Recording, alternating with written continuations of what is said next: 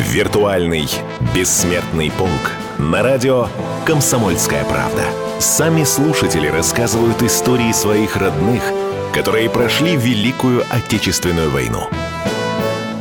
Я хочу рассказать про отца своего. Две войны прошел, гражданскую и отечественную. Гражданскую с басмачами воевал. И до Берлина дошел. Фотография есть. Чай пил у Рейхстага. Он рассказывал. Что мы были дружные. Если бы не были бы дружные, вы думали, это не выиграли. Мы все сплоченные, дружные были. Хоть и, ну, я бы таджики по национальности.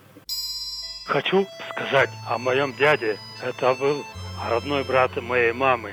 Винокуров Василий Михайлович был хорошим спортсменом, лыжником. Жили у нас малая родина, Суксунский район, село Тис. Вот он ушел на фронт, да, воевал, назывался лыжно, лыжный э, артиллерийско-пулеметный батальон.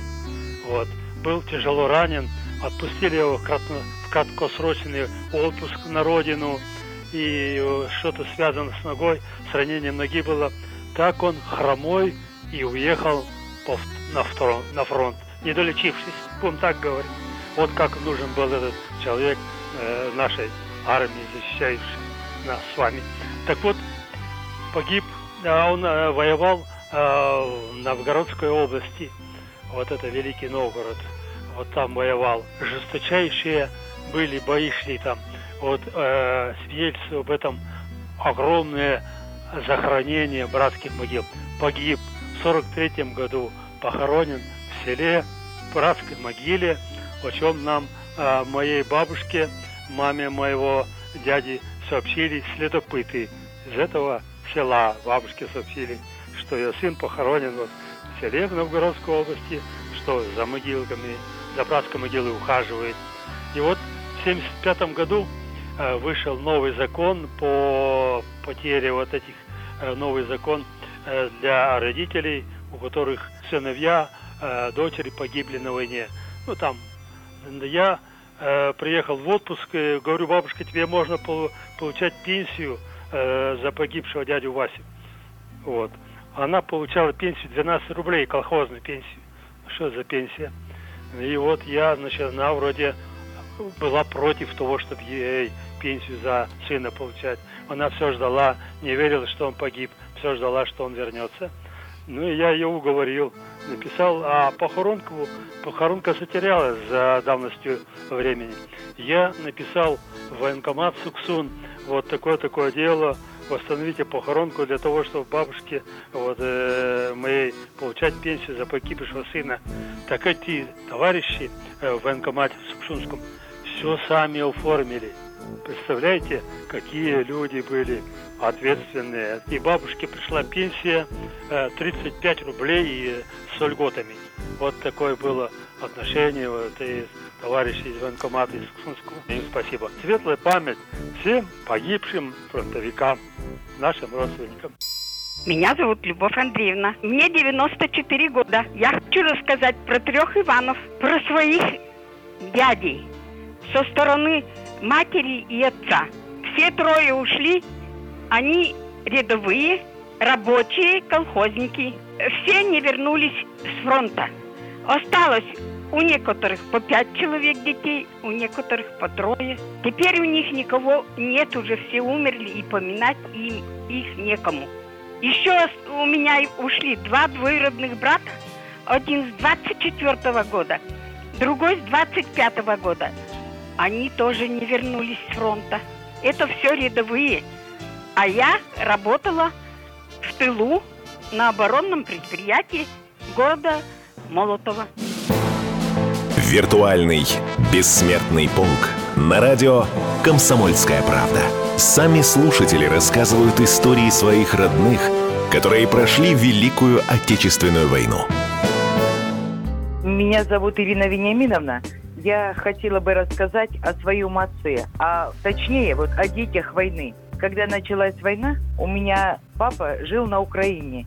И я вот хотела сказать, когда немцы оккупировали их село, и вот всех евреев, детей, женщин, всех согнали, всех и огородили просто колючей проволокой. Их не кормили, ничего. И вот эти дети маленькие, как мой папа, ему было 10 лет, некоторому 11 лет было детям. И вот они, представляете, не боясь немцев, ничего, подползали туда, кидали хлебушек этим детям. Вот знали, что и там друзья. Я вот, знаете, просто хочу сказать тому, что вот сейчас с Украиной у нас такие отношения, вот они просто забыли. Меня зовут Владимир. Я бы хотел сказать про своего дедушку Всеволода Владимировича Станкевича, который ушел на фронт 17 лет из Ташкента и дошел до реки Эльбы. И 9 мая встретил именно в городе Бурге. Это знаменитое место на Эльбе, где американцы и русские встретились. Как все знают эту историю знаменитую. А он был молодой очень, и у него прозвище было в армии «Седой».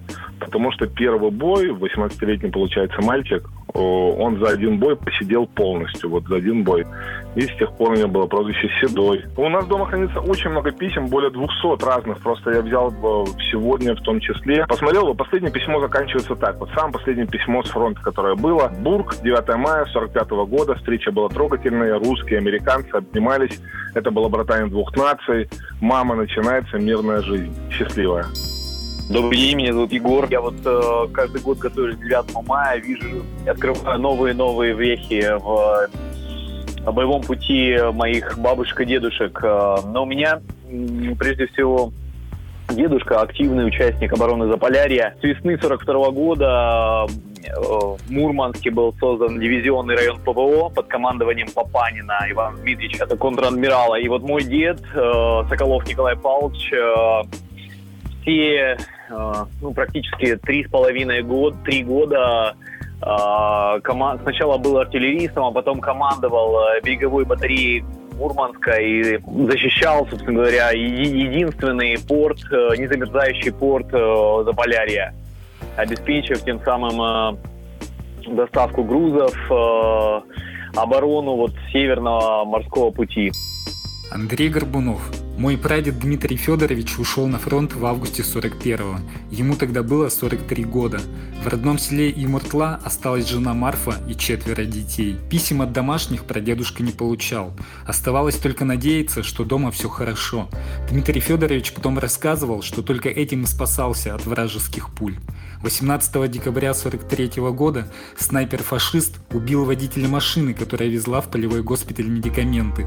Прадед сам сел за баранку, но едва он успел проехать сотню метров, автомобиль подорвали. Дмитрий Федорович чудом выжил, его сильно контузило, осколками перебило ноги. Четыре месяца он провел в госпитале. Наконец ему дали увольнительную домой.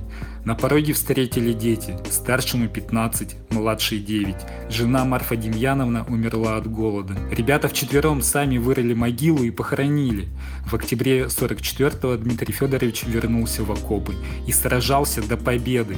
Он прожил 77 лет, а войне вспоминать не любил. Зато с удовольствием рассказывал о Марфе Демьяновне, своей единственной любви. Дальше без меня мне пора идти, видишь свет. Старый с меня нашивки, прости. Меня мой брат, я подвел. Но эта война для меня Кончается здесь, передай привет. Ты сам знаешь, кому не плачь Тебе еще мстить за нас. Потому что теперь нету нас Теперь, братишка, один. Вот мое ружье, бери, беги вперед. За нами Москва, Киев, Казань, Смоленск, Ленинград. Посмотри на прощание в мои глаза. Слышишь? И не забывай меня